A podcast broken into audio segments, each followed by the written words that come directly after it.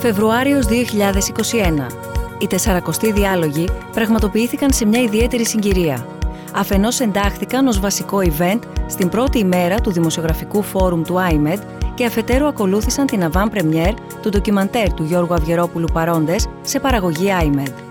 Λίγους μήνες αργότερα, η ταινία θα λάμβανε διεθνείς διακρίσεις, όπως το βραβείο ντοκιμαντέρ στο Φεστιβάλ Ελληνικού Κινηματογράφου του Λος Άντζελες.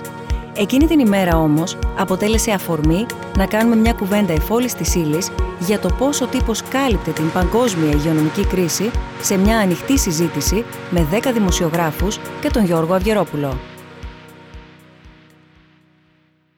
Καλησπέρα. Καλησπέρα και καλώς ήρθατε στους ε, διαλόγους. Ο Γιώργος Αυγερόπουλος είναι μαζί μας, όπως σας είχαμε ήδη πει, από την έναρξη του φόρου μας. Οι διάλογοι του Ιδρύματος Σταύρος Νιάρχους που υλοποιούνται με την δημοσιογραφική υποστήριξη του μη κερδοσκοπικού δημοσιογραφικού οργανισμού IMED, που συμπληρώνει και τα δύο του χρόνια και η έναρξη του τριήμερου φόρουμ έγινε με την προβολή της α, ταινίας του Γιώργου Αυγερόπουλου. Είδαμε την avant première μόλις τώρα των παρόντων και νομίζω, Γιώργο, θα τα πούμε στη συνέχεια, σου δίνω αμέσως το λόγο. Έχει περάσει ένας χρόνος, νομίζω ότι έχουμε χάσει και την αίσθηση του χρόνου. Άλλος νομίζει ότι ήταν μόλις χθες το πρώτο lockdown. Άλλος νομίζει ότι έχουν περάσει πόσα χρόνια που είμαστε σε αυτή την αβεβαιότητα και σε αυτή την μαύρη κατάσταση, γιατί το πρώτο επίπεδο παραμένει το υγειονομικό. Όμως με την ταινία σου ήρθες και άνοιξες μία σειρά ε, επιπέδων, μία σειρά φλοιών όλης αυτής της ιστορίας που θα συζητήσουμε και μόλις τώρα μάλλον θα ανοίξει και η δημόσια συζήτηση για όλα αυτά τα οποία συμπαρασύρει η υγειονομική κρίση. Έλεγα λοιπόν νωρίτερα ότι παρακολουθήσαμε τους παρόντες ε, το πρώτο ντοκιμαντέρ παραγωγής μαζί με τον Γιώργο Αυγερόπουλο, τον σκηνοθέτη και δημιουργό και της Small Planet του, του IMED και ε, πρέπει να πω, επειδή οι αριθμοί πραγματικά είναι αποστομωτικοί, ότι περίπου 2,5 με 3.000 άνθρωποι παρακολουθήσατε live, ζωντανά, μαζί με όλους εμάς την ταινία. Γιώργο, θέλω ένα σχόλιο γι' αυτό, γιατί όλα έχουν γίνει διαδικτυακά, αλλά υπάρχει και μία δύναμη στο διαδίκτυο τελικά. Είναι εντυπωσιακό αυτό. Καταρχήν, εγώ δεν έχω ξανακούσει μια avant première. Όπως γνωρίζετε, η avant première είναι, ξέρετε, μόλις έχει τελειώσει ταινία και τη δείχνουμε για να εισπράξουμε στις, ε, σε ένα περιορισμένο κύκλο. Αλλά είναι υπέροχο που αυτός ο κύκλος έχει ανοίξει, δεν σας κρύβω. Και 2.500 άνθρωποι είναι πραγματικά πάρα πολύ. Γεμίσαμε τέσσερις ε, μεγάλες αίθουσες κινηματογράφου. Είναι πάρα πολύ εντυπωσιακό αυτό. Αισθάνομαι συγκινημένος γι' αυτό, δεν σας, δεν σας κρύβω και ε, το πρώτο που θα ήθελα να κάνω αυτό που μου έρχεται στο μυαλό είναι να σας ευχαριστήσω όλους ειλικρινά. Τους ανθρώπους που το είδαν και βεβαίως ε, εσένα, το στρατή, ε, την Αναστασία από τη Small Planet και κάθε έναν από όσους συνεργάστηκαν σε αυτό το project ξεχωριστά. Μικρότερη ή μεγαλύτερη συμβολή ε, ήταν καθοριστική στην, στην εξέλιξη, να το πω έτσι, αυτής της, της ταινίας. Τους ευχαριστώ όλους, υπέροχοι επαγγελματίες, λαμπρά μυαλά, υπέροχα. Και έλεγα νωρίτερα ότι είμαστε σε ένα διαφορετικό περιβάλλον. Έχουν ξαναυπάρξει οι διάλογοι σε περιβάλλον δημοσιογραφικό. Ωστόσο, πρέπει να πω ότι οι διάλογοι, κάνω μια πολύ μικρή παρένθεση, λέγαμε πριν από ένα-δύο μήνες συμπλήρωσαν τα τρία τους χρόνια. Συμπτωματικά, αλλά και όχι, και ε, λέω όχι γιατί η επικαιρότητα το επιτάσσει κάθε φορά, κάθε χρόνο έχουμε συζητήσει αφορμής δοθήσεις για τη δημοσιογραφία. Έγινε και την πρώτη χρονιά, έγινε και τη δεύτερη χρονιά και να που είμαστε και πάλι εδώ και συζητάμε. Υπάρχει μια ειδοποιώς διαφορά και θα ήθελα να το επισημάνω αυτό γιατί το είδαμε και οι διάλογοι όντας παρόντες όλη αυτή τη χρονιά και εξακολουθούμε ότι πλέον δεν καταγράφουμε την όποια επικαιρότητα συμβαίνει οι, οι διάλογοι. Αντιθέτως πλέον παίρνουμε θέση και στη δημόσια συζήτηση έχουμε πια παρέμβαση. Έτσι λοιπόν οι, οι διάλογοι παραμένουμε συνειδητά, ξαναλέω και όσο πιο ενεργά γίνεται παρόντες και αυτό έχει ιδιαίτερα μεγάλη σημασία και δυναμική που λέγαμε και νωρίτερα. Το ντοκιμαντέρ θα αποτελέσει τη βασική αφετηρία, το βασικό σημείο εκκίνησης της σημερινής μας συζήτησης, όλες τις σκέψεις τις οποίες μας γέννησε, τους προβληματισμούς, τις διαφωνίες ενδεχομένως, γιατί υπάρχει και η πολιτική στη μέση, που πολύ συχνά την ταυτίζουμε με την κομματική χρειά, αλλά όπου πολιτική σημαίνει και στρατηγική και σημαίνει και ευθύνη, που χρειάζεται και κριτική. Οπότε μπαίνουν όλα στο τραπέζι. Άρα είμαστε έτοιμοι για έναν ανοιχτό διάλογο και εμείς και δεν θα είμαστε μόνοι μας. Θα ήθελα μόνο να, να πω ότι όλη αυτή η, ιστορία ξεκίνησε την Άνοιξη όταν αναρωτιόμασταν οι, οι δημοσιογράφοι του οργανισμού και όσοι ήμασταν και παραμένουμε στο στενό δίκτυο του, του IMET και τώρα τι κάνουμε; Όταν βρεθήκαμε κι εμείς κλεισμένοι σπίτι μας, όταν δημοσιογράφοι δεν μπορούσαν να βγουν έξω για να κάνουν τη συνέντευξη, πρέπει να σηκώσουν ένα τηλέφωνο. Δεν μπορούσαν να πάνε απαραίτητος να δουν και να διασταυρώσουν αυτό το οποίο συμβαίνει, αλλά έπρεπε να σηκώσουν ένα τηλέφωνο ή να κάνουν ένα call, όπως λέμε. Έγινε όλη μας η ζωή ένα, μια τηλεκόνφερανση ή ένα, ένα call.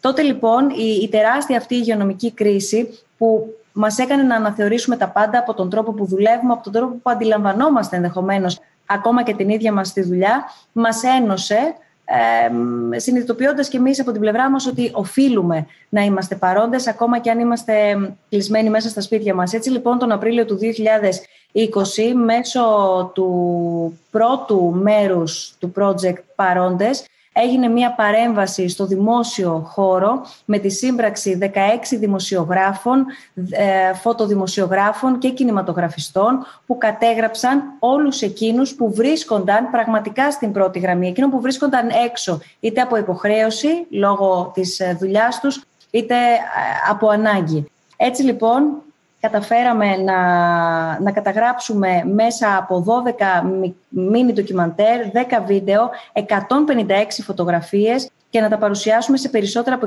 600 σημεία σε ολόκληρη την Ελλάδα, κάνοντας και τον ευρύτερο κόσμο του, του IMED ε, ιδιαίτερα δραστήριους από τη δική μας πλευρά σε αυτό το οποίο συνέβαινε. Θέλω λοιπόν σε αυτό το σημείο να καλωσορίσω αρκετούς από τους 16 οι οποίοι συμμετείχαν μέσω υλικό το οποίο παραχώρησαν ή υλικό το οποίο δημιούργησαν και για την ε, ταινία, για το επόμενο βήμα, το επόμενο μεγάλο βήμα του project Παρόντες και είναι μαζί μας, τους βλέπουμε.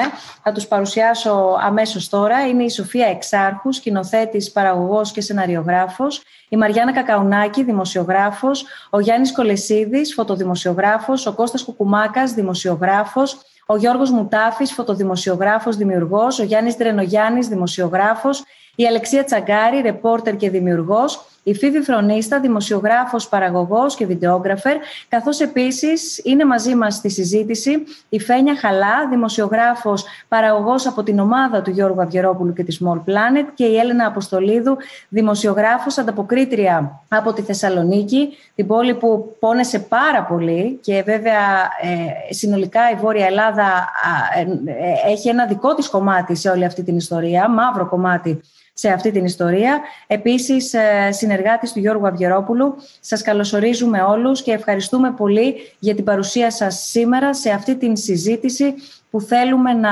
να, να, να επικεντρωθούμε τόσο γύρω από την επικαιρότητα, όσο γύρω από τη δουλειά μας, όσο όμως και γύρω συνολικά από την ποιότητα της ενημέρωσης την οποία λαμβάνουμε, ένα φαινόμενο το οποίο δεν είναι προφανώς αμυγός ελληνικό, αλλά το παρακολουθούμε και στην Ευρώπη, την υπόλοιπη Ευρώπη, την όχι τόσο ενωμένη Ευρώπη όπως είδαμε ε, Γιώργο για ακόμα μία φορά να παρουσιάζεται ε, και στη δεδομένη συνθήκη της πανδημίας, το αποτύπωσες και στην ταινία. Θέλω να ξεκινήσω από σένα, Γιώργο, και να, να σε ρωτήσω, έχοντας πια δημιουργήσει την ταινία και έχοντας ολοκληρώσει και παραδώσει και παρουσιάσει σήμερα στο κοινό που παρακολούθησε το έργο και την συμβολή των παρόντων ή των απόντων. Ποιοι ήταν για σένα και ποιοι παραμένουν για σένα οι παρόντες εν μέσω πανδημίας; Κοίταξε, υπάρχει μια έκφραση που λέει για του χρόνου να είμαστε στο μέτρο. Ε, να είμαστε ζωντανοί δηλαδή ακόμα. Ε, νομίζω ότι ε, όσοι είμαστε ζωντανοί ε, αυτή τη στιγμή που μιλάμε, ε, νομίζω πως θα πρέπει να είμαστε παρόντες με όλη μας την, την ύπαρξη για να μπορούμε να, να παρατηρούμε, να βλέπουμε, να καταγράφουμε, να αντιδρούμε ε, σε, σε όσα γίνονται ε, αν θέλεις στη μνήμη όλων όσων χάθηκαν ε, εκ μέρους τους. Ε, δεν πρέπει αυτή η απώλεια να είναι μια απλή αναφορά από αριθμούς. Ε, και για μένα αυτό ήταν πάρα πολύ σημαντικό, να σας πω την αλήθεια. Δηλαδή συγκλονίστηκα η πρώτη φορά γύρω εκεί στο Νοέμβριο του 2020 όταν η χώρα ε, έχασε 2.000 ανθρώπους, ξεπέρασε νεκροί τους 2.000 από τον κορονοϊό. Ε, σκέφτηκα και μπήκα δηλαδή και έψαξα τους πληθυσμούς ας πούμε, των νησιών που μου αρέσουν και πηγαίνω ας πούμε, διακοπές, μικρά νησιά συνήθως. Ε, και είδα ότι είχαν, ε, ήταν σαν να, σαν να είχαν χαθεί οι πληθυσμοί του Καστελόριζου, της Ανάφης, της Αστυπάλιας και της Φολεγάνδου. Γιατί ας πούμε μάνι μάνι μάθαμε ένα πολύ σημαντικό πράγμα. Ποιο είναι αυτό το σημαντικό πράγμα που είναι πάρα πολύ απλό; Ότι αν το, το κράτος θέλει μπορεί. Αυτό μάθαμε. Αν το κράτος θέλει να κάνει πράγματα μπορεί. Ξαφνικά εκεί που δεν είχαμε, ε, πώς το λένε, δεν είχαμε λεφτά για το ένα, για το άλλο, σκληρή λιτότητα κτλ. η οποία είχε επιβληθεί ε, με νύχια και με δόντια 10 χρόνια, τα προηγούμενα 10 χρόνια, ξαφνικά α, είδαμε όχι μόνο στην Ελλάδα και σε όλες τις χώρες της Ευρώπης, της Ευρωπαϊκής Ένωσης να εισραίουν τεράστια, χρήμα, τεράστια ποσά στην, ε, στην, στην οικονομία. Είδαμε να κατασκευάζονται ε, μονάδες εντατικής θεραπείας και ξαφνικά το ΕΣΥ να γίνεται ε, πώς να το πω, το στήριγμα μιας ολόκληρης κοινωνίας εκεί που υπήρχαν ε, ε, δράσεις και η θέληση από προηγούμενες κυβερνήσεις να, να διαλυθεί τελείως. Έτσι. Αυτό το πράγμα νομίζω πως, πως πρέπει να μείνει. Πρέπει να, πρέπει να αποτελέσει ένα, ένα, ένα πολύ μεγάλο μάθημα για όλους μας. Ένα επίσης ε, ακόμα ενδιαφέρον στοιχείο είναι το πώς ε, όλοι είχαμε την ανάγκη να ενημερωθούμε. Και εδώ πέρα έρχεται και ανοίγει μια μεγάλη συζήτηση για την ποιότητα της ενημέρωσης που λαμβάνουμε. Μια πολύ μεγάλη συζήτηση για το πώς διαχωρίζουμε τι είδους πληροφορία λαμβάνουμε αναλόγως από πού τη λαμβάνουμε και αντίστοιχα ε, το κατά πόσο έχουν όλοι οι επαγγελματίες στον χώρο την δυνατότητα να έχουν πρόσβαση στην ε, πληροφορία, πρόσβασης στο περιεχόμενο προκειμένου να ενημερώσουν. Και θέλω σε αυτό το σημείο να βάλουμε στη συζήτηση όλους και όλες για να ακούσουμε και από εσάς προσωπικά, ξεκινώ έτσι όπως βλέπω τα, τα παράθυρα από πάνω προς τα κάτω, θα ξεκινήσω από την ε, Φίβη, Φίβη Φρονίστα, για να ακούσουμε λίγο και από όλους εσάς, ε, ο καθένας σε διαφορετικό πεδίο και τομέα, στο χώρο όμως ευρύτερα των media, στο χώρο ευρύτερα της δημοσιογραφίας, Ποια ήταν, αν θέλετε, η μεγαλύτερη πρόκληση την οποία αντιμετωπίσατε, Ποιο είναι το σημείο εκείνο το οποίο σας προβλημάτισε κατά κύριο λόγο και σας έχει προβληματίσει όλο αυτό το διάστημα τόσο ως προς την επικαιρότητα ή ως προς τον τρόπο που κληθήκατε να κάνετε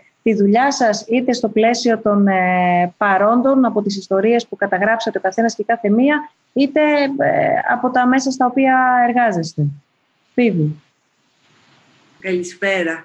Ε, Πολύ χάρηκα να πω που την είδα, που είδα τα κομμάτια τα δικά μας και τα δικά σου που όλα τα έβλεξες μαζί.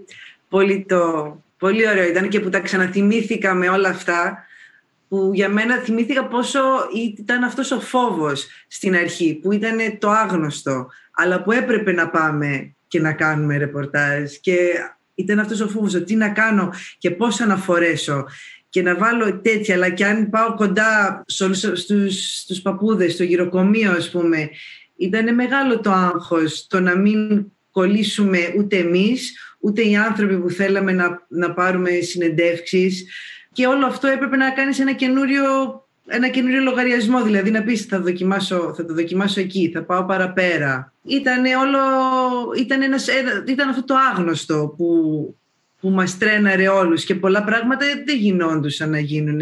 Γινόντουσαν από πολύ μακριά, δηλαδή ήταν η κάμερα να είναι μακριά για να μην είσαι κοντά στον άλλο, να μην περάσει πολλή ώρα μέσα σε ένα μέρος. Που προφανώς αυτό είχε, είχε επιπτώσεις όπως είδαμε με, το, με τι έγινε στη Μόρια ας πούμε. Που αναγκαστικά δεν μπορούσαμε να μπούμε, δεν μπορούσε να μας μιλήσει κανείς.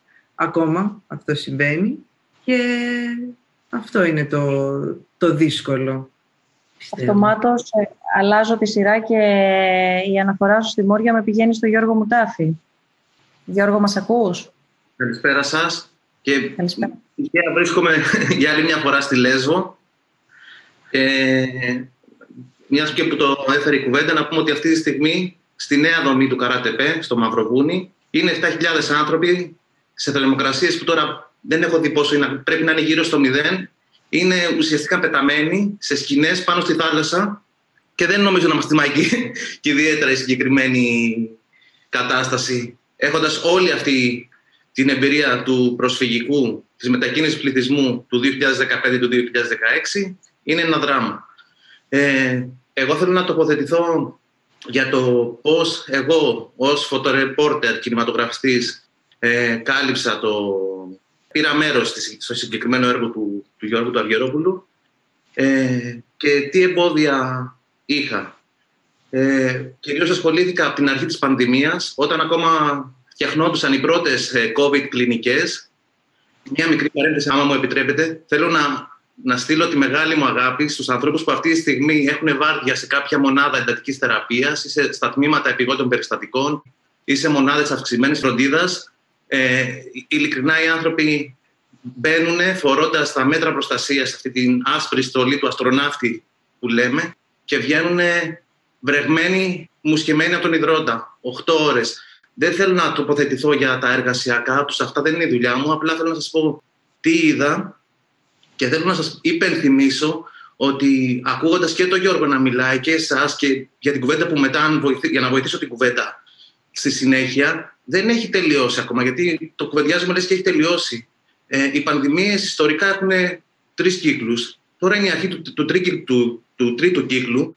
Πιστεύω ότι τα πράγματα θα γίνουν πολύ, πολύ, πολύ χειρότερα. Θα ξανατοποθετηθώ αργότερα αν χρειαστεί. Θέλω να ευχαριστήσω πάρα πολύ. Το έργο του Γιώργου τώρα το είδα και εγώ με άκυξε. Ε, θυμήθηκα και εγώ στιγμές, μου ήρθαν και εγώ από την οθόνη που το είδα μυρωδιές, έτσι, καταστάσεις δύσκολες.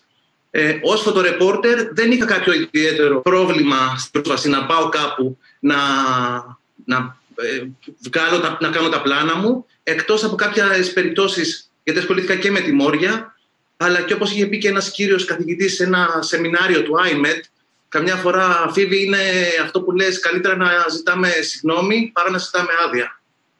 Έτσι το δούλεψα. Μαριάννα, Μαριάννα Κακαουνάκη.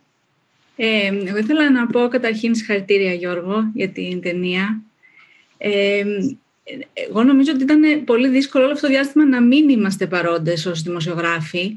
Συγκεκριμένα, εγώ πέρυσι το Φεβρουάριο, όταν ξεκίνησε όλη αυτή η ιστορία, είχα μόλις πάρει μια άδεια άνευ υποδοχών για να συγκεντρωθώ σε ένα άλλο project και μου φαινόταν αδιανόητο ότι όλο αυτό το πράγμα εκτελήσεται γύρω μου και εγώ δεν είμαι εκεί. Οπότε επέστρεψα στην εφημερίδα και μέσω των παρόντων μετά μπήκα σε αυτή την ομάδα και καταγράψαμε όσα μας συνέβαιναν. Ε, εννοείται πως υπήρχαν δυσκολίες. Η πρώτη είχε να κάνει με αυτό που είπε η Φίβη, το άγνωστο και ο φόβος που νιώθαμε. Αλλά και όταν αισθάνθηκα πως ξέρω πια πώς να προφυλαχτώ εγώ, συνειδητοποίησα πως πολλοί δεν ήταν εκεί προσβάσιμοι πλέον.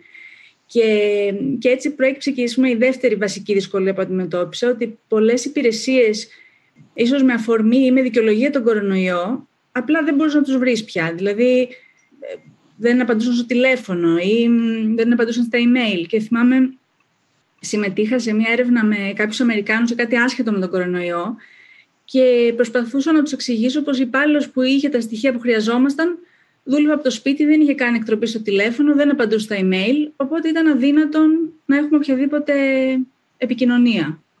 Είναι πολλά τα, τα, τα επίπεδα τα, οποία έχω την αίσθηση και εγώ ε, σε αυτό το πυκνό χρονικό διάστημα ότι ήρθαν όλα μαζί στην επιφάνεια. Έλενα Αποστολίδου, στη Θεσσαλονίκη που είδαμε να, να συμβαίνει ό,τι συνέβη, πώς αποτυπώνεται όλη αυτή η πραγματικότητα την οποία μιλάμε; Καλησπέρα και από μένα. Ε, συγχαρητήρια στο Γιώργο για την εξαίρετη δουλειά του και σε όλους όσους συμμετείχαν.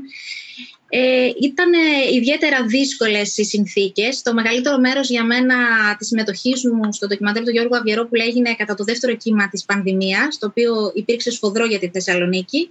Ε, έγιναν δηλαδή τα γυρίσματα μέσα σε κλίμα φόβου, αγωνίας, της αρρώστιας και του θανάτου, όπως ακούσαμε και στο ντοκιμαντέρ. Ο ιός ήταν κοντά στα σπίτια μας, αλλά και το, ο θάνατος των ασθενών είχε πια τα ονόματα γνωστών και συγγενών μας. Ε, εγώ θα έλεγα πως ήταν πολλές και δύσκολες ε, οι συνθήκες, αλλά νομίζω ότι μου άρεσε πάρα πολύ αυτό που είπε η Μαριάννα, ότι το πιο δύσκολο θα ήταν ίσως να μην ήμουν ε, μέρος της καταγραφής αυτών των στιγμών που ζούμε.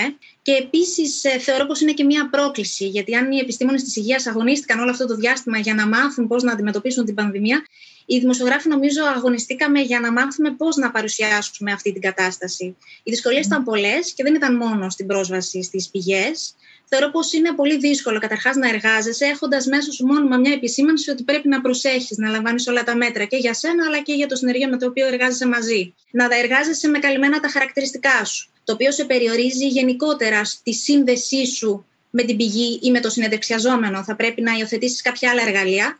Αλλά και αυτό που είπες και εσύ, Άννα, το μεγαλύτερο μέρος της δουλειάς γίνεται πια από απόσταση, μέσα από τηλεφωνικές συνεντεύξεις και Skype. Ε, Γεγονός που αποτελεί μεγάλο διζαβαντάζ για τη δουλειά μας, νομίζω, ε, γιατί χάνεται πολλές φορές η ουσία σε όλο αυτό που πάμε να κάνουμε.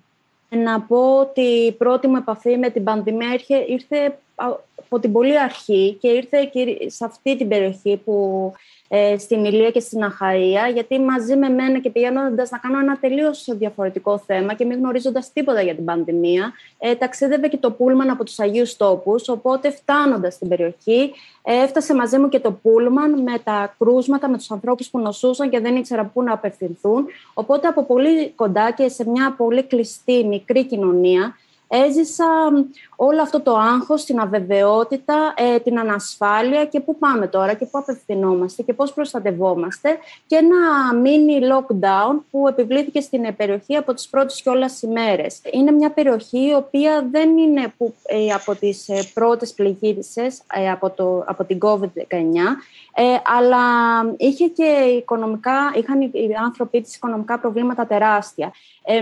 πιο συγκεκριμένα οι αγρότες, οι οποίοι ε, πολλές φορές ε, περνάνε απαρατήρητοι γιατί είναι οι τελευταίοι στον κρίκο της αλυσίδας και κανένας δεν ασχολείται, οι οποίοι ήταν σε κατάσταση ε, εξαθλίωσης, γιατί όταν δουλεύεις μια ολόκληρη σεζόν ε, για να παράξεις ένα μήνα, δύο μήνες και εκεί να βγάλεις όλα της προηγούμενης χρονιάς, αλλά και να πάρεις και για την επόμενη, ώστε να μπορέσεις να ξανακαλλιεργήσεις, Εκεί βλέπεις την απόγνωση των ανθρώπων οι οποίοι προσπαθούσαν ε, να πουλήσουν τα προϊόντα τους σε εξευτελιστικές τιμές και πάλι δεν τα κατάφεραν γιατί τα ξενοδοχεία ήταν κλειστά, γιατί η αγορά ήταν κλειστή, γιατί οι άνθρωποι είχαν φοβηθεί και μέναν στο, ε, στο σπίτι τους, οπότε όλα ήταν πάρα πολύ δύσκολα και ε, όταν είσαι εκεί και βλέπεις έναν άνθρωπο να καταστρέφει τον κόπο μιας ολόκληρης χρονιάς είναι σοκαριστικό και ψυχολογικά δεν ξέρω αν θα ξεχάσω ξεχάσω ποτέ αυτές τις στιγμές, να καταστρέφεις όχι απλά ένα, και να πετάς ένα τελάρο ε, με προϊόντα, αλλά να καταστρέφεις ε, χιλιάδες στρέμματα. Καλησπέρα και από μένα. Ε, συγχαρητήρια Γιώργο, ήταν πολύ ωραία η δουλειά, πολύ όμορφη και ουσιαστική. Έχω ως ένα σχόλιο πρώτο που θέλω να κάνω είναι κάτι που ανέφερε λίγο ε, η Μαριάννα νωρίτερα, η πρόσβαση σε αυτό που λέμε στις πηγές. Υπάρχει μια γενικότερη επίκληση σε μια κατάσταση έκτακτης ανάγκης τον τελευταίο ένα χρόνο σε όλα οι αρχές, οι δημόσιες υπηρεσίες αρνούνται ή εξαφανίζονται ώστε να λογοδοτήσουν απέναντι σε εμάς και δεν το λέω με την έννοια της ανάκρισης, να μας βοηθήσουν να, να, να αντλήσουμε στοιχεία με μόνιμη επίκληση ε, της έκτακτης ε, κατάστασης. Υπάρχουν συμφωνίες, ε, δημόσιες συμβάσεις, οι οποίες λαμβάνονται και δεν ανακοινώνονται ή δεν δημοσιεύονται πουθενά. Υπάρχουν ε, κρούσματα καταγεγραμμένα ή μη, με διπλό ή τριπλό ή μονό τρόπο στη Βόρεια Ελλάδα, που ποτέ δεν μαθαίνουμε ποια είναι η συνέχεια αυτής της ιστορίας. Και αυτό είναι πολύ προβληματικό. Οι συνεντεύξεις τύπου ε, στο Υπουργείο Υγείας χωρίς τη δυνατότητα follow-up ερώτησης ή ζωντανής ε, συζήτησης. Και αυτό είναι προβληματικό για τη δουλειά μας και για, την, για όσα μέχρι στιγμής έχουμε μάθει ή προσπαθούμε να μάθουμε. Γιάννης Κολεσίδης, καταγράφεις καθημερινά πέρα από τη δουλειά σου και το αποτύπωμά σου στους παρόντες ένα ή τμήμα αυτής που είδαμε στο, στην ταινία, ε, καταγράφεις ως ε, φωτοδημοσιογράφος, φωτορεπόρτερ καθημερινά την επικαιρότητα. Άρα ποια είναι έτσι για σένα η πιο χαρακτηριστική πρόκληση ή αλλαγή ή σημείο στο οποίο στέκεσαι; Καταρχήν, καλησπέρα. Ε, να πω ένα μπράβο στον ε, Γιώργο τον Αυγερόπουλο. Ε, μ' άρεσε πάρα πολύ το αποτέλεσμα ε, και μεγάλη χαρά να βλέπουμε κάποιες από τις δουλειές μας ως μέρος της ταινίας αυτής. Τώρα, ως προς την ερώτηση, ε, το πιο μεγάλη, η πιο μεγάλη πρόκληση ήταν να ξεπεράσει την ανασφάλεια. Δηλαδή, ξεκινήσαμε με μια ανασφάλεια και μια αβεβαιότητα για το τι είναι αυτό και κληθήκαμε να το ξεπεράσουμε ώστε να μπορέσουμε να βρεθούμε και να καταγράψουμε τα γεγονότα. Εμείς ε, συνήθως, ε, σαν φωτορεπόρτερ μιλώντας, ε, καλούμαστε συνήθως να να καλύψουμε κάποια γεγονότα στα οποία πάμε και ερχόμαστε. Δηλαδή, πας σε μια καταστροφή, πας σε ένα σεισμό, σε, ένα, σε μια φωτιά, σε ένα άσχημο πράγμα, στο οποίο όμως κάθεσαι, το καλύπτεις για κάποιο διάστημα και μετά γυρνάς σε ένα περιβάλλον που είναι το σπίτι σου, η δουλειά σου κτλ. Υπάρχει μια ασφάλεια. Επιστρέφεις από αυτό. Στην περίοδο της πανδημίας, πας και έρχεσαι με το ίδιο ακριβώς πράγμα. Δηλαδή δεν αλλάζει το μοτίβο, η ανασφάλεια παραμένει. Ε, οπότε και, και στην αρχή της πανδημίας, αλλά και ακόμα που υπάρχει, το μεγάλο ερωτηματικό για μένα είναι η ανασφάλεια. Δηλαδή, κληθήκαμε να βγούμε από τα, από τα σπίτια μας, να καλύψουμε κάποια πράγματα με ένα φόβο. Δεν θα ξεχάσω, για, για να συνδέσω λίγο για την κουβέντα με τον Γιώργο που είπε για τις εντατικές, ε, και επειδή συμμετείχα με κάποιες φωτογραφίες ε, μπαίνοντας στην εντατική, βγαίνοντας από την πρώτη φορά που μπήκα, θυμάμαι τον εαυτό μου να, να λούζομαι με ένα αντισηπτικό. Η, η γυναίκα που μου έδωσε ε, το αντισηπτικό για να περάσω τα χέρια μου, με είδε ξαφνικά να κάνω τα μαλλιά μου κτλ. Και, και μου λέει, Ρε εσύ Γιάννη, μου λέει, άμα ήταν λέει, να κολλάμε έτσι, θα πεθαίναμε σαν τα κουτόπουλα εδώ πέρα. Οπότε, ξέρεις, ηρέμησε. Ε, οπότε αυτό, σε αυτό στέκομαι περισσότερο, στην ανασφάλεια. Σοφία Εξάρχου. Θα ήθελα να μιλήσω λίγο και για το θυμό, επειδή έχει μια έντονη πολιτική κατεύθυνση το ντοκιμαντέρ. Η αλήθεια είναι ότι σε σχέση με την περίοδο που ξεκινήσαμε τους παρόντες και ένα χρόνο μετά, τα συναισθήματά μου τελείως διαφορετικά. Συμφωνώ με όλους τους προηγούμενους συνομιλητές ότι ξεκινήσαμε με ένα φόβο. Τώρα ο φόβος τουλάχιστον για μένα έχει πάρει σε αρκετά μεγάλη έκταση την, την θέση του, την έχει πάρει ο θυμός για αυτό που συμβαίνει. Όντως, φοβηθήκαμε να βγούμε έξω και ενώ το συζητάγαμε και όλοι θέλαμε να κάνουμε κάτι, φοβόμασταν και τι είναι αυτό. Ήμασταν μουδιασμένοι, δεν καταλαβαίναμε τι ζούμε και τι είναι αυτό που πάμε να καταγράψουμε και φοβόμασταν για τον εαυτό μας. Η αλήθεια είναι ότι εγώ θυμάμαι και το άγχος για τους ανθρώπους που θα συναντούσα. Ότι αν αυτοί οι άνθρωποι θα έχουν το κουράγιο και τη διάθεση, όντας έξω και δουλεύοντας έξω, να μας μιλήσουν, να μας βοηθήσουν στην καταγραφή τη της ε, κατάστασης. Κρατάω το στοιχείο του, του θυμού που, που έβαλες στην κουβέντα, Σοφία, γιατί και εγώ προσωπικά εκτιμώ ότι πολλά πράγματα πια έχει καλύψει ο θυμός ή έχει πάρει τη θέση τους μαζί βέβαια με το όποιο άγχος, την όποια ανησυχία, την όποια στενοχώρια από πολλούς λόγους μπορεί να προκληθεί ο θυμός το βλέπουμε και το νιώθουμε ενίοτα να έχει πια πολύ πιο συχνή παρουσία στην καθημερινότητά μας. Γιάννη Τρενογιάννη, πριν σου δώσω το λόγο να πω ότι τις ερωτήσεις τις ε, βλέπουμε και θα τις θέσουμε όλες, οπότε αν φεύγει κάποια ερώτηση επανερχόμαστε σε αυτή, δεν σημαίνει ότι την ξαναβλέπουμε και δεν τη θέτουμε στη συζήτηση. Οι δε μεγάλες ερωτήσεις, συγκεκριμένοι για παράδειγμα με ενημερώνουν που είπα πριν ότι είναι περίπου 500 λέξεις, Οπότε θα τη βλέπουμε τμηματικά γιατί δεν κάνουμε και ρετούς σε αυτά τα οποία ε, δεχόμαστε ως σχόλια ή ερωτήματα. Γιάννη, ο λόγος σε σένα. Καλησπέρα σε όλους. Όσον αφορά το κομμάτι της δικιάς μου συμβολής στους παρόντες, ήμουν από τους πρώτους, αν και ηλικιωμένος και στην, στην ομάδα εκείνη η οποία ήταν η πιο επίφοβη, που μπήκαμε στο Αττικόν. Εκεί λοιπόν το πρώτο πράγμα που είδα και ήταν το πιο ενδιαφέρον από όλα είναι ότι οι άνθρωποι είχαν πολύ λίγη γνώση και οι γιατροί προσπαθούσαν να σκοτώσουν έναν ε, πολύ επικίνδυνο μονοκύτταρο οργανισμό ο οποίος τους νικούσε. Αυτή όλη, αυτό το φρικάρισμα, αν το πω έτσι, αυτή όλη η μη ύπαρξη μεγάλων πληροφόρησης απέναντι στο πώς θα τον αντιμετωπίσουν και όταν δεν έχεις καν τα εργαλεία, αυτό είναι ένα πράγμα το οποίο ε, για μένα δεν έχει πολιτική χρειά. Τα παιδιά της πρώτης δημοτικού, σε ένα συντριπτική, συντριπτική του πλειοψηφία, όταν τους λένε τι σας λείπει, η απάντησή τους είναι η αγκαλιά. Όταν ασκηθεί, όταν ακούγεται μια κριτική φωνή προς, τη, προς, προς την οποιαδήποτε κυβέρνηση, αυτόματα ο άνθρωπος που την κάνει κατατάσσεται στην αντιπολίτευση. Δεν παίζει αυτό.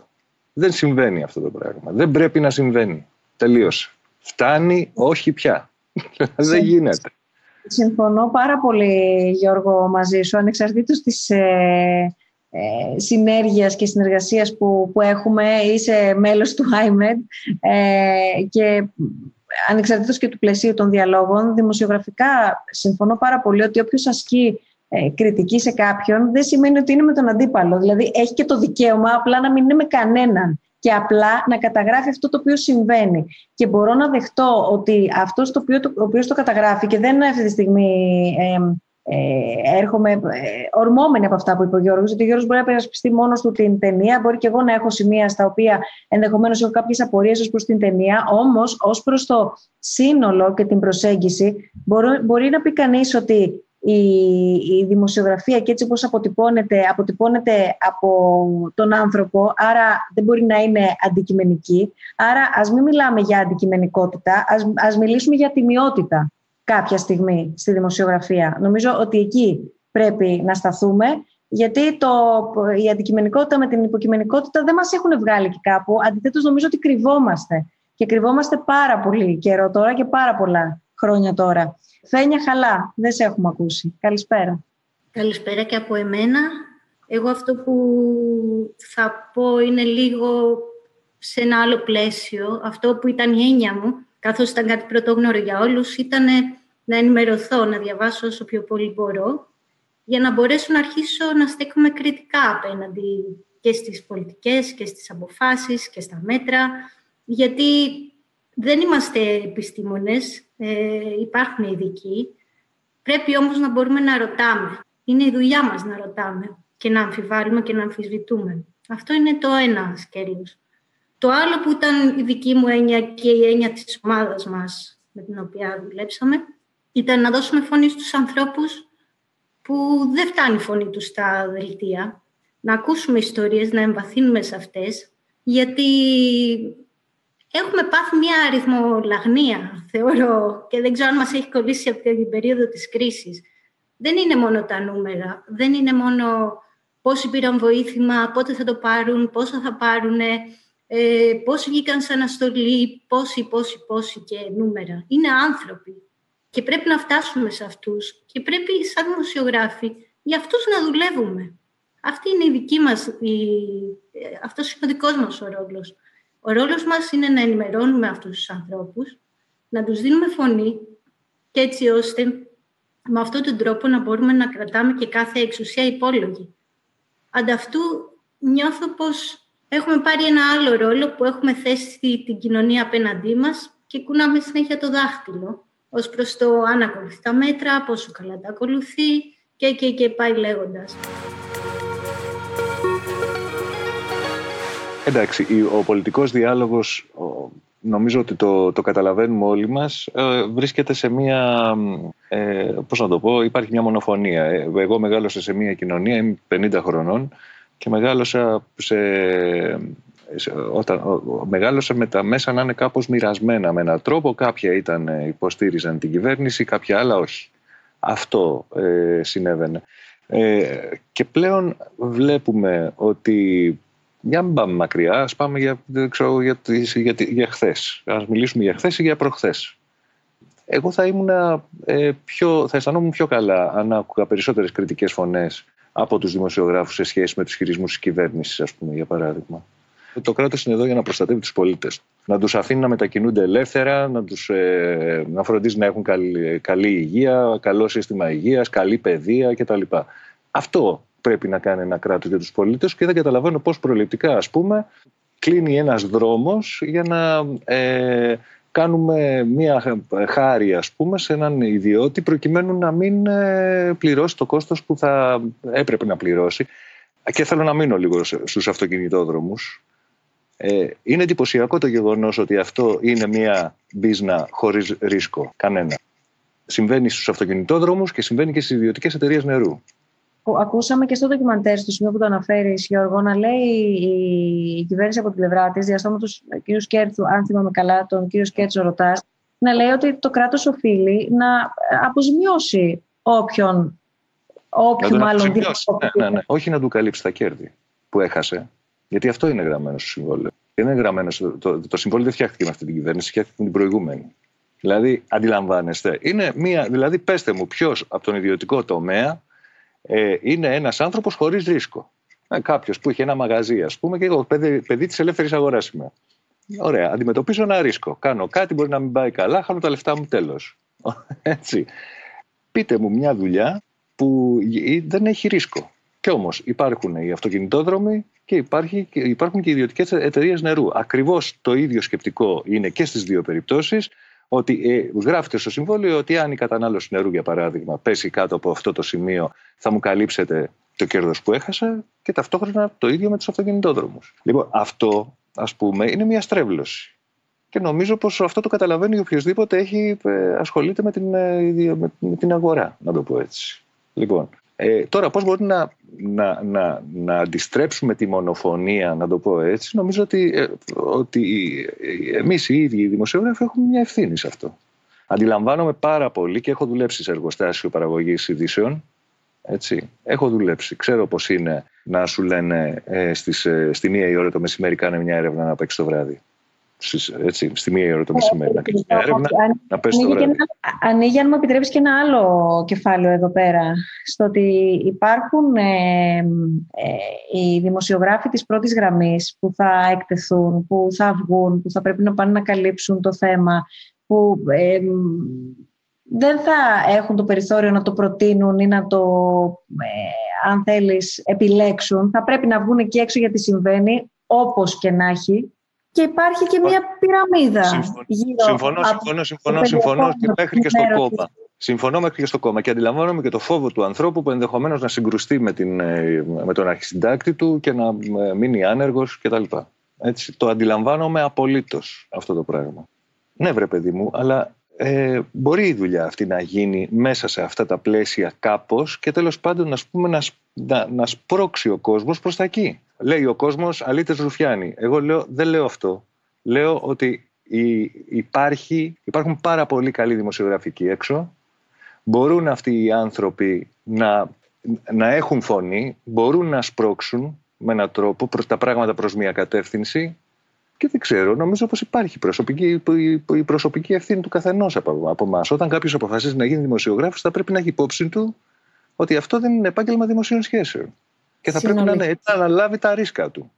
Συνολικά, για την ευθύνη ε, της μετάδοσης της όποιας πληροφορίας και επανέρχομαι σε αυτό το οποίο έθιξε η Φένια. Πέρα από το κομμάτι εκείνων που βρίσκονται στην πρώτη γραμμή και θα πρέπει να βγουν, πέραν του κομματιού της υπόλοιπης πυραμίδας έτσι όπως την συζητήσαμε που έχουν και την ευθύνη μετάδοσης της πληροφορίας, που όμως στο όνομα της πολυφωνίας υπήρξαν και παραφωνίες προερχόμενες από την. Δηλαδή, από τη μία λέμε ότι βγαίνανε επιστήμονες που μας έλεγαν το ίδιο πράγμα, από την άλλη βγαίνανε επιστήμονες που έλεγαν να πάμε να κοινωνήσουμε, για παράδειγμα. Εδώ πέρα λοιπόν η απάντηση ποια είναι; Δεν καλώ αυτή την περίπτωση ή μπορώ να την αντιμετωπίσω αυτή την περίπτωση; Και την κάθε περίπτωση. Άρα πόσο δε μάλλον τα πάμε σε μια λίγο πιο επιστημονική συζήτηση. Είναι όλοι ικανοί να κάνουν μια δημοσιογραφικά επιστημονική συζήτηση; Γιατί είναι όλοι εκείνοι οι οποίοι μπήκαν στα σπίτια μας και όλους εκείνους τους οποίους όλοι μας παρακολουθήσαμε, προκειμένου να αποφασίσουμε τι θα κάνουμε στη ζωή μας. Προκειμένου να αποφασίσουμε αν θα εργαστούμε όσο είχαμε την επιλογή βεβαίως Πολύ βασικός αστερίσκος αυτός. Να εργαστούμε με τηλεεργασία, να πάμε στο σούπερ μάρκετ, πόσες φορές να πάμε, να φορέσουμε διπλή μονή ή καθόλου μάσκα και ούτω καθεξής. Κάποιους ακούγαμε, δημοσιογράφους ακούγαμε. Είναι εκπαιδευμένοι η, η πλειοψηφία όσων ε, ε, μεταφέρουν την, την ενημέρωση σε τόσο εξειδικευμένα θέματα όπως είναι ένα τέτοιο θέμα. Να φέρω ένα παράδειγμα για την πολυφωνία ή τη μονοφωνία. Ναι, βεβαίως, Γιάννη, σε ακούμε. Ακούμε ή όχι. Α, ναι, ναι. ναι. Ε, έχω ζήσει ε, δύο διαφορετικές καταστάσεις στην ίδια ακριβώς εφημερίδα. Πολλά χρόνια πριν.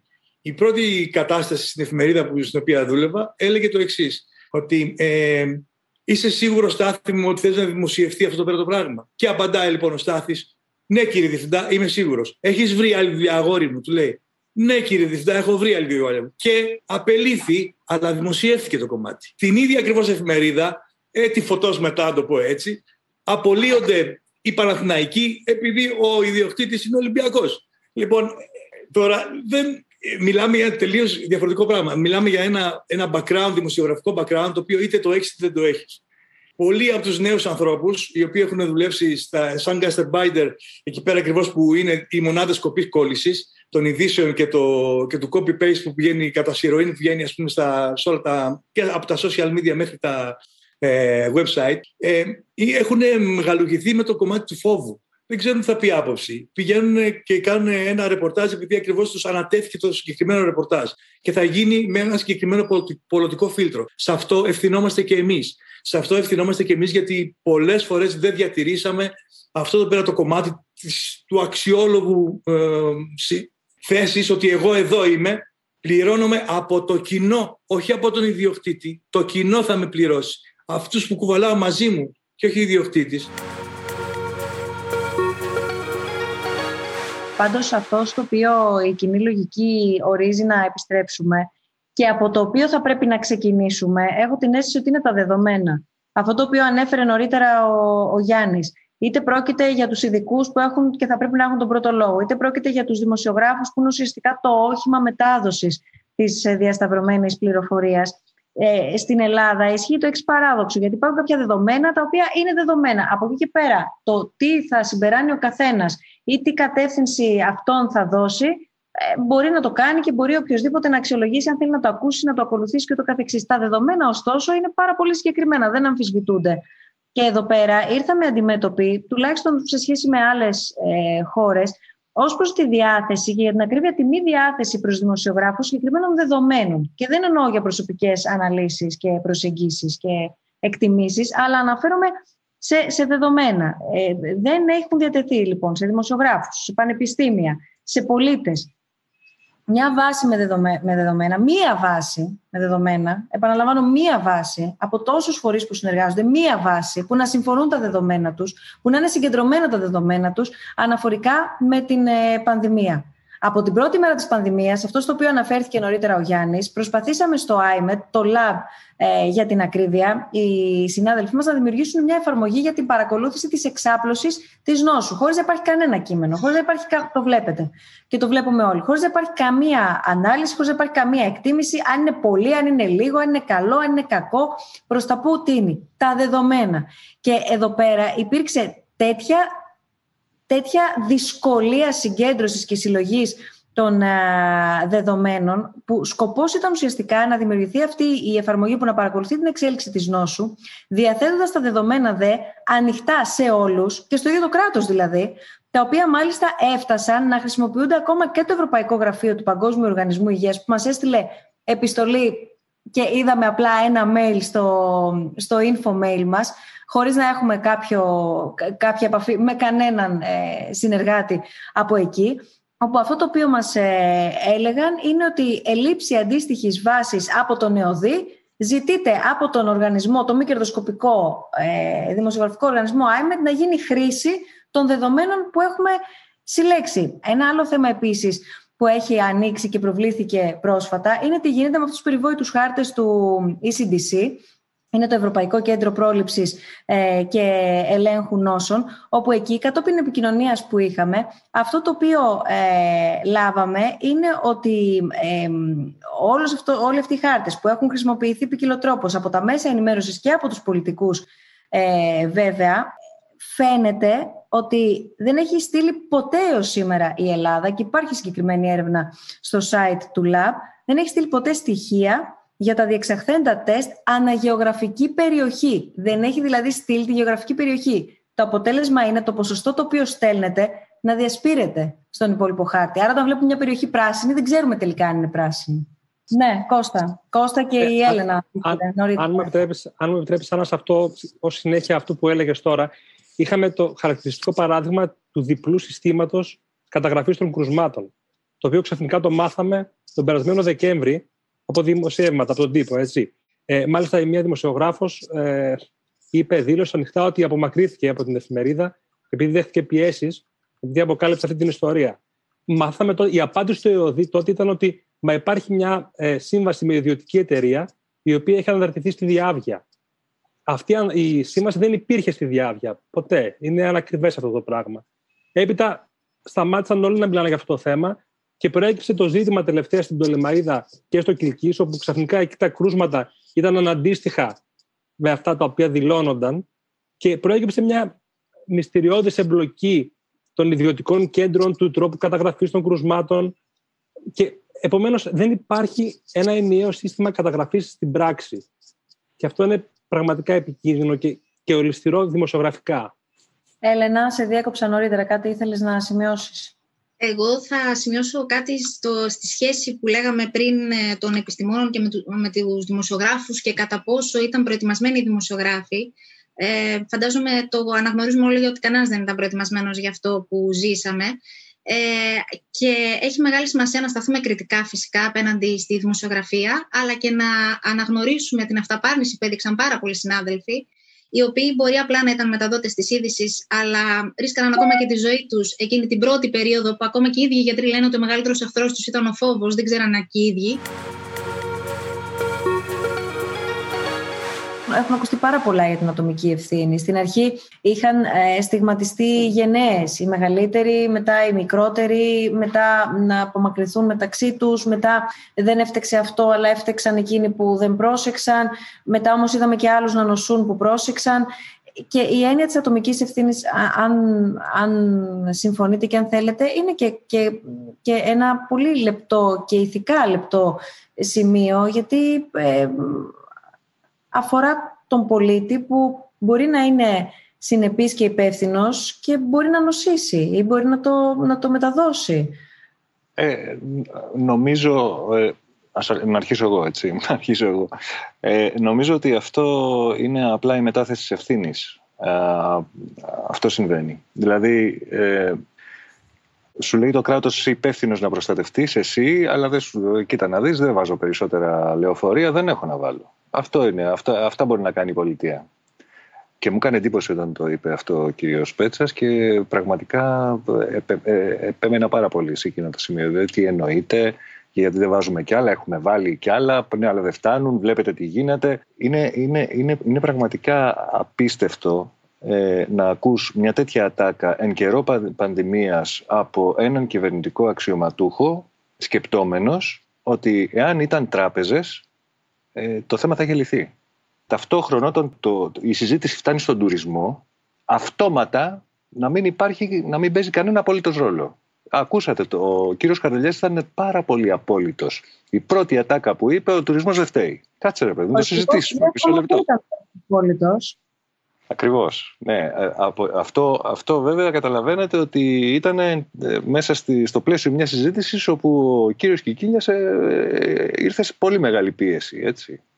Παντού. Τα πάρτι ήταν τα αυτά, τα πάρτι φταίγαν τα πάντα Εκτός από τον τουρισμό. Δεν λέμε να μην ανοίξει ο τουρισμός. Κανένας δεν το είπε αυτό. Υπάρχουν άνθρωποι που δουλεύουν στον τουρισμό, υπάρχουν άνθρωποι που θέλουν να φάνε, υπάρχουν άνθρωποι που έχουν επιχειρήσεις κτλ. Να ανοίξει. Αλλά να ανοίξει με ένα, με ένα, με ένα, με ένα σοβαρό τρόπο. Δεν είναι δυνατόν να, έρχονταν, να, να έρχονται άνθρωποι ε, το καλοκαίρι στην Ελλάδα να μπαίνουν μέσα και να, ε, χωρίς, χωρίς αρνητικό τεστ, χωρίς τίποτα. Ένα πάρα πολύ μεγάλο θέμα το οποίο μας απασχόλησε και θα ζητήσω ολονών σας την τοποθέτηση είναι η σχέση πολιτικού χώρου, κυβέρνηση συγκεκριμένα και μέσων ενημέρωσης, η περιβόητη λίστα Πέτσα, τι έγινε με το διαφημιστικό ενημερωτικό μήνυμα που ήθελε η κυβέρνηση να επικοινωνήσει προς όλους τους πολίτες προκειμένου να ενημερωθούν και να ακολουθήσουν τα συγκεκριμένα ε, βήματα και μέτρα εν κατακλείδη. Εδώ είδαμε και στην ταινία να εκφράζεται δυσαρέσκεια από ε, περιπτώσεις μέσων που δεν έλαβαν ε, αυτή την πρόταση καν, από άλλους που έλαβαν ε, χαμηλότερα ποσά έναντι άλλων που έλαβαν περισσότερα. Πρέπει να συζητάμε, το ερώτημα είναι αυτό, πρέπει να συζητάμε για μέσα τα οποία λαμβάνουν λιγότερα, περισσότερα ή για μέσα τα οποία λαμβάνουν ή δεν λαμβάνουν χρήματα όταν ο επιχειρηματίας αντίστοιχα δεν τον ρωτάς αν θέλει να κλείσει το εστιατόριό του, το κλείνει. Είναι σαν το ερώτημα όταν τα κρεβάτια στα νοσοκομεία γεμίζουν, ρωτάς στις ιδιωτικές κλινικές ή τις ανοίγεις. Θέλω να πω, υπάρχει κάτι που διαφοροποιεί τους μεν από τους δε που κάπου πρέπει να γίνει έτσι αλλά κάπου αλλού πρέπει να γίνει κάπως αλλιώς. Και αν σας ενόχλησε το ίδιο αυτή η ιστορία. Η, η ιστορία αυτή, α, δεν ξέρω, ενόχλησε και σίγουρα απασχόλησε την κοινή γνώμη. Εσάς σας ενόχλησε ή σας απασχόλησε και με ποιο τρόπο; Θέλω πραγματικά να ακούσω την άποψη όλων σας. Γιώργο, ξεκινάω από εσένα και ο λόγος αμέσως μετά σε όλους τους υπόλοιπους. Ε, όχι μόνο ενόχλησε την κοινή γνώμη, νομίζω ότι την έχει απασχολήσει και πάρα πολύ και έχει γίνει παντιέρα και σύνθημα. Έτσι. Η λίστα Πέτσα ε, έχει γίνει συνώνυμο της χειραγώγησης του τύπου αυτή τη στιγμή που μιλάμε. Ωστόσο, ε, ο, ο, αυτή η συζήτηση ξεκινάει από, δυστυχώς από μια σάπια βάση, τελείως σάπια. Το γεγονός μόνο και μόνο ότι ο τύπος στην Ελλάδα χρειάζεται κρατική ενίσχυση για να επιβιώσει, έτσι κι αλλιώς, είναι από μόνο του λάθος. Θέλω να ακούσουμε και τους υπόλοιπους είναι... συναδέλφους. Ναι. Με τη σειρά. Ξεκινώ από πάνω. Φίβη. Μαριάννα, έλα, που είπες πρώτο το χέρι. Συμφωνώ εν μέρη με κάποια από αυτά που είπε ο Γιώργος, ότι στην καλύτερη περίπτωση μπορούμε να πούμε πως με τη λίστα αυτή ο κορονοϊός χρησιμοποιήθηκε σαν πρόσχημα είπα σαν ευκαιρία να δοθεί ένα δώρο στα έντυπα μέσα που το είχαν ανάγκη και προφανώς όταν αυτό γίνεται με τα χρήματα όλων μας πρέπει να υπάρχει διαφάνεια και σαφείς κανόνες και να μην είναι πολιτικό εργαλείο και επίσης βέβαια σημαντικό να είναι όλα αυτά τα μέσα επαρκτά και να... γιατί υπήρχαν και τέτοιες περιπτώσεις.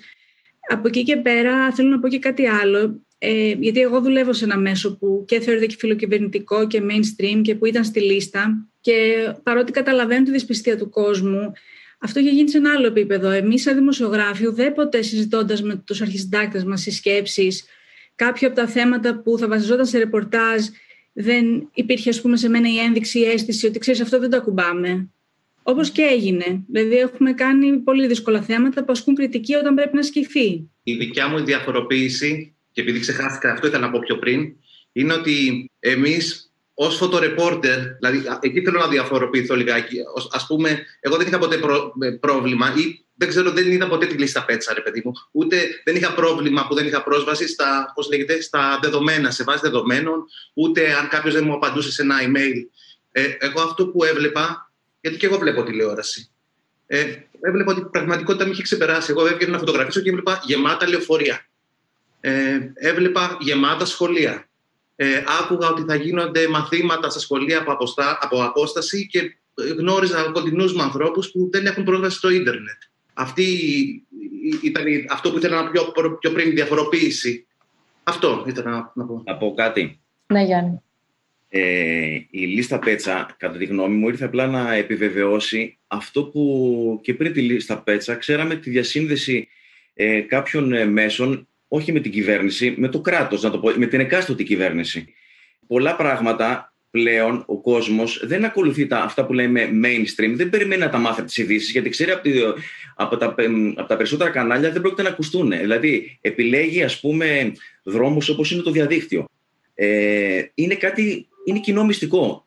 Καταρχήν θα συμφωνούσα εν μέρη με τη γνώμη του Γιώργου ότι δεν θα πρέπει να, να εμπλέκεται δημόσιο χρήμα με την δημοσιογραφία. Καλώς θα ήταν να μην τα πάρει κανείς. Ε, κανένα, κανένα μέσο μαζικής ενημέρωσης. Απ' την άλλη, δεν μπορώ να μην σκεφτώ μικρά μέσα που, όπως είπε και ο Γιώργος, περιμένανε ως μάνα εξ ουρανού ε, μια βοήθεια για να επιβιώσουν. Σε έναν χώρο όπου η δημοσιογραφία ταλανίζεται εδώ και 10 χρόνια και προκρίσεις, πόσο μάλλον εν μέσω πανδημίας. Αλεξία, δεν σε έχουμε ακούσει.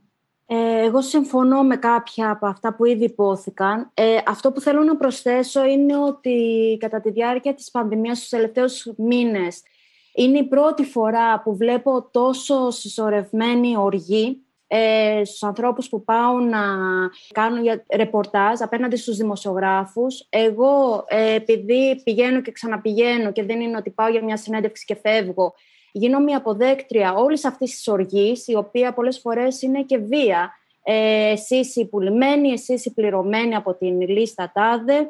Ε, οπότε για μένα ε, υπάρχει ένα μια συζήτηση που ανοίγει και θα, δεν ξέρω ακριβώς ε, πού μπορεί να καταλήξει όλη αυτή η οργή που νιώθει ο κόσμος απέναντί μας, χωρίς ε, ακριβώς να μπορεί να διαχωρίσει, όπως σωστά υπόθηκε, τους επιχειρηματίες από τους δημοσιογράφους ε, και έχοντας μια ενδεχομένως ασφαλμένη αντίληψη, γιατί πολλές φορές ένα μέσο συνδέεται μια εφημερίδα, για παράδειγμα, με τα, με τα άρθρα γνώμης και όχι με τα ρεπορτάζ.